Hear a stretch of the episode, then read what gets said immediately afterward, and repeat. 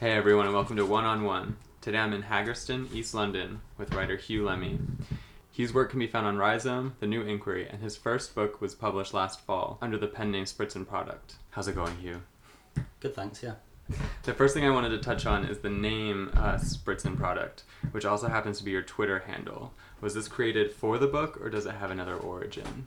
Um, no, I, I it was originally just um, a username that I you know started using. It still is just a username, but um, and I, I started writing some pieces under that username for my, my Tumblr, which is the same Sp- Spitz and Productor, and then for um, a blog uh, on libcom.org, which is a libertarian communist website, and I was using that that name, so it just became like the way I was writing. Uh, and then because the book kind of comes out of that uh, area of thought or like you know practice of writing or something, you know, it's very much like based around uh, like digital communication technologies and stuff. It seemed like the natural thing to do, just to go go go with it. And yeah, it came out of that context. So um, it's German. Um, Right. It means uh, finest products. Um, I'm, I'm like a really big um, John Heartfield fan. Do you know John Heartfield? He was I don't um, think so.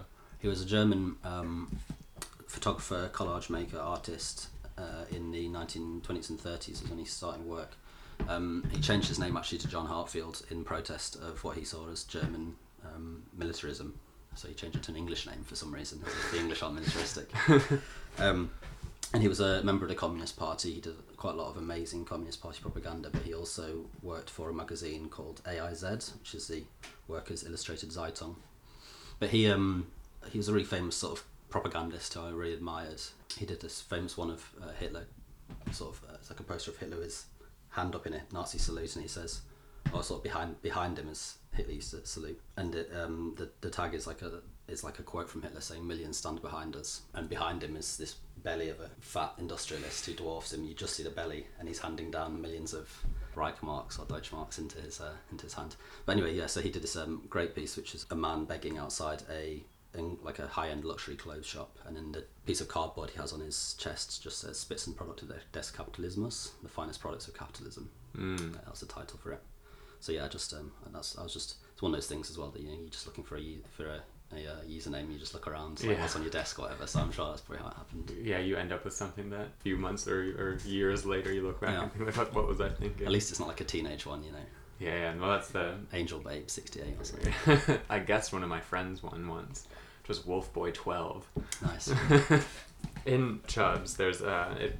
I think there's like it pulls from a sort of some sort of like history of fan fiction. Yeah, yeah. I don't. I'm not really in that up on the history of it. Just a, a nice form to use. I guess that's one of my questions is is if there was uh, any part of a history or fan fiction that you enjoyed or something about fan fiction that you enjoyed. Not really. I mean, like it doesn't really read that much as fan fiction. Mhm. It just reads as sort of trash, like you know, like trash lefty sort of fiction books or like que- queer fiction, especially like really trashy queer fiction and gay fiction, which is kind of like this like really simplistic sort of tense narrative sort of thing, just like running all the way through, and it's just like he did this and he did that.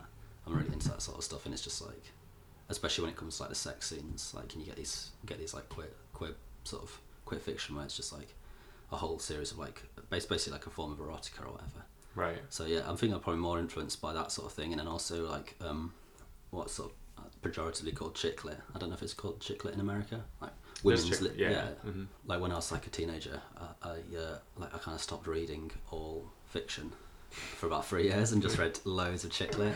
Um, some stuff like more the more satirical s- stuff, you know, like Bridget Jones's Diary or whatever, like Helen Fielding type things. But then also loads of stuff.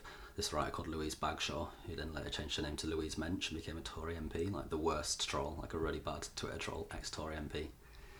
Uh, I, I've read a lot of hers, and I really like the way they're put together as well. Like uh, a whole series of like references to brand names or like interior stylings and stuff like that. A real reference, like really reference heavy to the surrounding environment. I think I've not read Fifty Shades of Grey, but apparently that's the same. Like it's just like dropping like the, the make of his watch or the make of his car. Right. All these the time. brands. Yeah, so I, I kind of find it that's a really fun way to write. You know, you have these like weird parameters to So, one of your pieces on the new inquiry that I really like in digital dark spaces, you talk about a commons or perhaps a digital commons that emerges out of um, the use of like platforms like Craigslist or Grindr.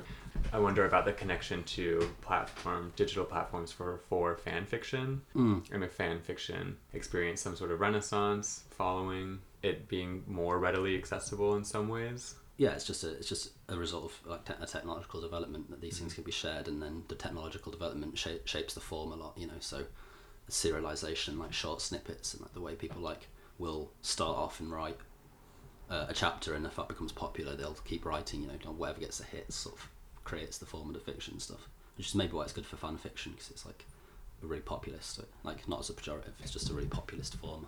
So. Um, with regards to like digital dark spaces, I don't think I was really talking. Uh, it's been a long time since I read it back. I think less not not necessarily a commons because I think the, like the political implications of a commons are quite Mhm. serious, but more like it was uh, using a metaphor of space, like cruising space or commons as they exist in like in London, you know, like a, the actual space of like a, a common, uh, rather than rather than like a political commons, truly, because it's not. It? It's it's a, it's a capitalist business and it's owned and it's running that way and stuff. It's like it's just a handy niche that people have found to like explore or something. And again, because the technology, like the anonymity that Craigslist offers above anything else, in terms of cruising and things for those populations that I was re- referencing in that piece, is probably more important. I'm interested too in the temporal distance between now and when that piece was written. In your piece, Digital Dark Spaces, on the New Inquiry, you write While Grindr has created a parallel private platform for gay men to cruise away from straight society, for other men who work with men, it remains public because it's still open to social policing with all the danger that holds. Do you think there's been any sort of major ideological shifts that have come out of, well, maybe that's too grand, but any ideological shifts that have occurred in the past two years since these platforms have been popularized. I don't know. I mean, I suppose like there is a gradual shift, and there has been a gradual shift in the last what twenty or thirty years towards um, like there being less like public weirdness or public shame or something around like relations, like any form of relations that are like engendered online. You know, so like no one would think it's strange now that you have friends who you met online necessarily. And it's the same with dating. And I think maybe the, the difference in the last couple of years has been like a crossover into like more mainstream s- straight society or straight societies or whatever. Like, is I, I- I feel like you hear straight people in conversation being like more open about using that sort of thing.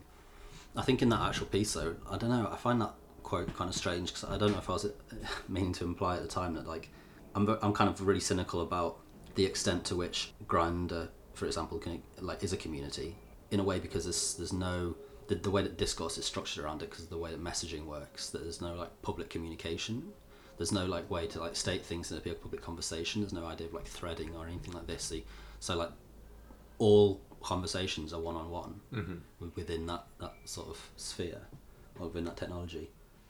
And I think like there was this then they did a redesign a, a year ago or six months ago or something I don't know. They did this um normally like it used to be that you'd click through and then the first page would have like people's details like written details and their image. And now it's just the image and you have to Mhm. click again to once more to see like what they might have written about themselves which again has like one, removed that idea of like a public discussion about things like one step further away. But it does happen like the very fact that there's like shared language you know so there's like slang or memes or whatever that still happen on like the on people's pages and stuff shows that there is some sort of like conversation going on but it's like a really weird sort of dispersed one of like people like everyone's everyone's a broadcaster basically. Right. Different from the way in which um, a vernacular like emerges in a sort of regional group, but it happens through like a completely different process where the region Mm. is not localized anywhere except within a software. yeah Well, maybe to connect it back over to Chubz, they, they you also say in that piece, quoting here, Meat space has just been augmented into, by cyberspace. The topography of online space meshes and intersects with offline practices. End quote. And so I was wondering if maybe you could speak on that in regards to Chubz. Chubz is Chubz is like it's it's kind of about this like sexual relationship or these this group like a series of sexual relationships that the main character has, but uh, it's more it's also running concurrently that it's about his relationship to the city, and the way that technology can like structure his experience of the city. That's what I'm really interested in the moment is uh, interested in the moment is these these ideas of like uh, space being mediated and constructed by apps like that. So I think that's a, like a large part of like the narrative is how his use of it structures the city, how he like he visits different areas in the city based on like hookups and stuff, or um, uh, that spaces like all sorts of spaces within the city can become sec, sec, like sexualized spaces as a result of like you know whether he's on the bus and he's like on Grindr and some guys like sending him photos like this is like a new a new like a, only a 15 year old maximum sort of um, phenomenon of like there being this like sexual communicative space within those areas publicly but discreetly or privately you know that he's sat on a bus crowded with other people talking about like I don't know fingering some guy or something. There's this sort of theme behind it as well to do with again to do with like race and class which is that um, if you that uh, there's a whole different set of like signifiers of race and class that are geolocated like they're, they're linked to like specific geographies within the city but can only be accessed through those media you know so so and the way that people express their sexuality as well uh, is so different if you go from like you know two or three miles down the road here from the city of London and you go like two or three miles out into the suburbs you'll have totally different ways Right. like shared languages totally different like expressions of like sexual identity what people want talking about it and then like race and stuff like that is, will also be like a must like massively disparate Right. and age and I, stuff when I would move in New York, the couple times that I moved when I was living there, here as well. But the first question some of my friends will ask is like, after they found out that I moved, they'd be like, "How's the Grindr there?" Like, I remember when I moved downtown to the like Alphabet City area or whatever. People were like, "Oh, I bet Grindr's great down there." but I think, but it's interesting. got that- like a Grindr safari yeah, exactly. I mean, and I some people I know have lived in neighborhoods where they're like, "Well, Grindr sucks out here." So I'm like, moving. I'm moving. it, it is uh, uh, just to linger on geolocation and like a sort of topography of this of a city for a while. It does add another layer, you know, upon like our already like super saturated way of you know living and interacting with the the space around us. Do you have any other maybe thoughts on geolocation itself, like um, like maybe the specificity of the technology? Um, of it that you're interested in, um, and the fact that it's like inherently mobile.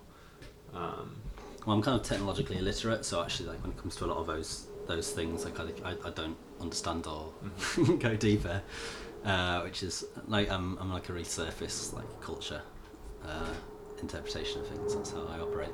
So yeah no I don't really know that much about it. I mean I've I've talked to people about it and stuff and read read up on aspects of it you know James Bridle's really interesting on some of these issues and like he did that piece where uh, or that talk I don't know if you've seen it called um, we found love in a coded space Mhm. and he taught there about geolocation and, and um, like a simulated geolocation of a weather balloon going across across um, Britain and uh, sorry across Europe. And then yeah, he was he was kind of like kind of coy in talking about it, but he like made reference to the fact it was picking up all these Grindr messages along the way. Was really fascinating. because I, do think that I mean, importantly, part of the experience of these machines that a lot of people have are um, is one of like interacting with a black box where like something is going on and something's happening that you know you don't think about. There was that whole thing with Snapchat where like the whole premise of Snapchat was that it deleted immediately deleted your photos, but then it like was uncovered that it doesn't do that, and actually all these photos are were stored being stored on a server somewhere. I think that that negotiate negotiation with technology that happens, which you know isn't necessarily a new thing that happens, but something that's you know getting more and more complicated now. You know that we have an influx of more and more. Yeah, just upgrading our sexual prosthesis. So maybe we can move from your writing to um, some of your visual work. Mhm. Um, and so, in a lot of the sort of prints that you've designed um, and posters, as well as the um, video work, which can be found online. Yeah, I think it's just Um, like Vimeo, Lemmey. In this visual work, there are remnants of software, like sort of littered um, upon like the posters and the films. Um, and so, I was wondering if you could speak on that a little bit. What the intention was in leaving you know remnants of like photoshop or in your videos you know you can see like this whole of the apple interface Mhm. i see a lot of like relation to a subjectivity Uh, I think probably like the I don't know if I'd say the work's about subjectivity. I'd say it's like very much about like the role of maybe like the viewer as uh, as like a politicized role that is not uh, like a, a non-neutral sort of political role, or that like I suppose yeah, it's about their subjectivity, but the fact is like a reminder that they are of what they are loo- looking at uh, with an attempt to engage that as a like a political discussion with that person, that subjectivity. Like it's just like a really simplistic form, isn't it? It's, it's like a sort of Brecht thing. You know, you, you show you show all these tools of how it's created, so, so you can never like disappear into the illusion of how it's made or something. But also like because they're kind of about the construction of all the of all those whether it's those those political or sexual roles or political or sexual subjectivities. On your sort of digital subjectivity lends itself to a topic that's really hot right now, which is the, profile. There's like the online profile, which has you know been big for a few years with you know Facebook and blah blah, blah and like all these you know things having your data. Mm-hmm. But now what's happening with the profile and with all this data aggregation is that there's things like Google Now and what Apple just announced with their proactive, which are tools that analyze the way you use these technologies, um, such as like your computer or whatever, and try and be predictive about, um, you know, by using all this data that adds up to your digital profile, attempts to be predictive in knowing your habits and giving you what you need before or as you need it. In the visual work that you've done, I it, like it's almost as if there was a looking ahead to like this kind of trend that's happening now, and so maybe you can talk about the profile. But I think honestly, I think I think a large part of it is about like how I produce the image. Like like it's it's it's almost like a formal concern of just like uh, producing a form of like digital printmaking, even if it's a moving image, of like starting off as a printmaker. That what I'm interested there is like the construction of, of images from through layers, which I think actually is probably more key than like the, the leaving in of, of the sort of ephemera of the image making or like that remnant of the image making is more akin to yeah like leaving the like exposing the layers of print. So Mm. like even when I was working doing screen print or etching and stuff, like a big part of like what I was very happy to leave the edges, you know, to leave it to leave like the the misprints and flaws and stuff as I was going along, and to like it, for it to constantly reveal the mechanism of its own, like the technological mechanism of its own production, which I think is the same thing that's coming through in like say prints where I'm you know doing snapshots and then taking photos of screens of like saving saving a snapshot and then like editing it in like Photoshop and then just taking a photograph of the screen and like, then producing that and then snapshotting that with to know to build like build up layers of text you know because every time I put in snapshot I'm putting a layer putting these layers of text over it. As yeah as like revealing the mechanism in its own production and like part of that again and just like as, as quite a sort of a reiteration of um, the technology always being like the political implications of the technology always being clear as well.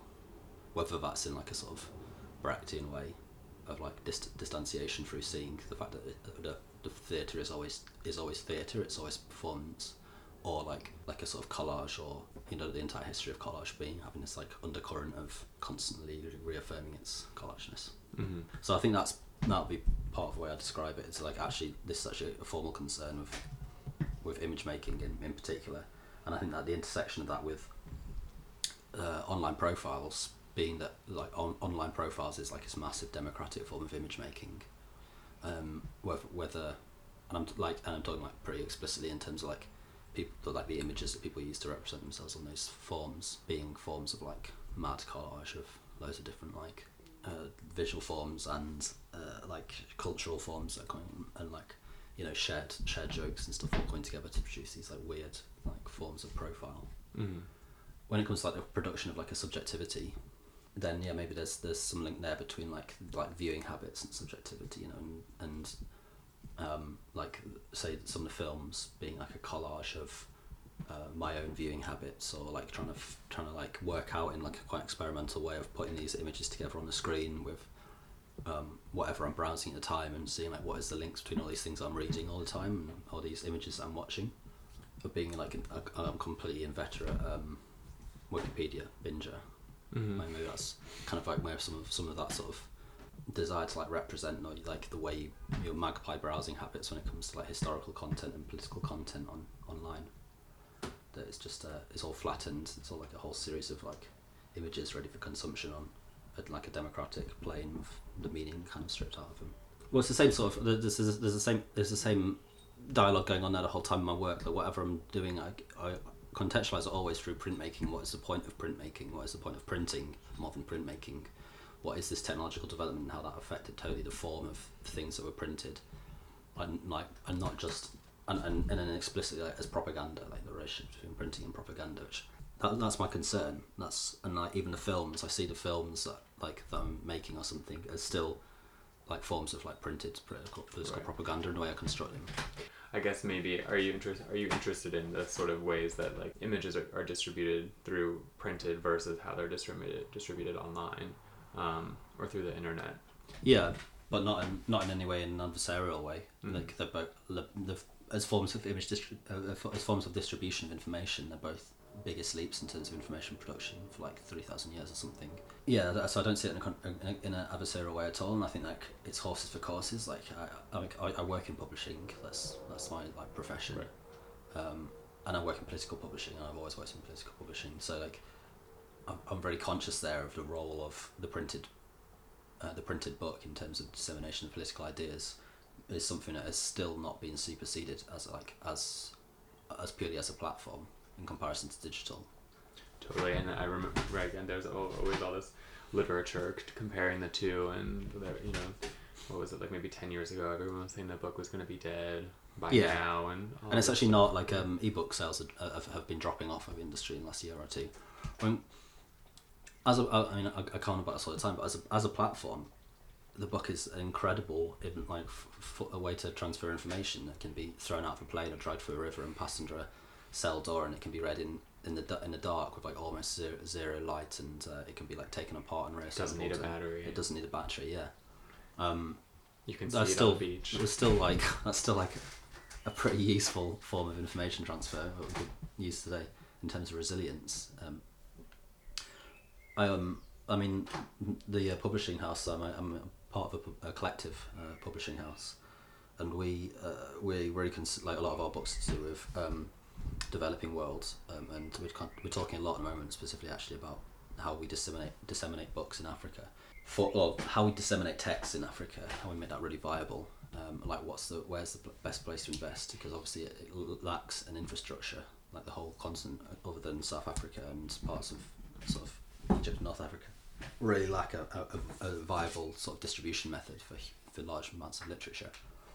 Um, but the political ideas that are coming out of that area are just, you know, so um, will be the ones that change the world. Are so so vibrant and going to have so much power that is is how we yeah, get into uh, thing like mass distribution in those areas. So we're talking a lot about what, like combining printed book and of like new forms of disseminating really cheap ebooks. And part of that, especially, is not just a technological issue, but it's an issue of funding. Like how do we produce produce books that are economically viable to disseminate?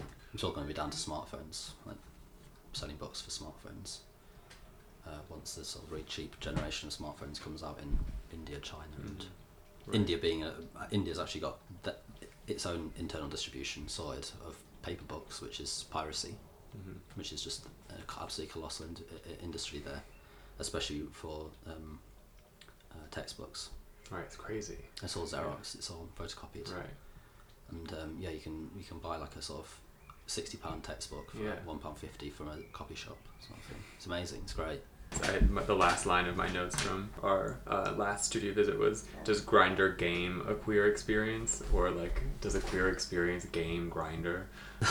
Which doesn't, re- but, like, that, that, that doesn't really mean anything. Yeah. Yeah. It's not a queer experience, really. Is it Grindr though? I don't really know what a lot. I don't really know what's meant by queer anymore, to be honest. So I don't know. Like queer as a noun or queer as a verb.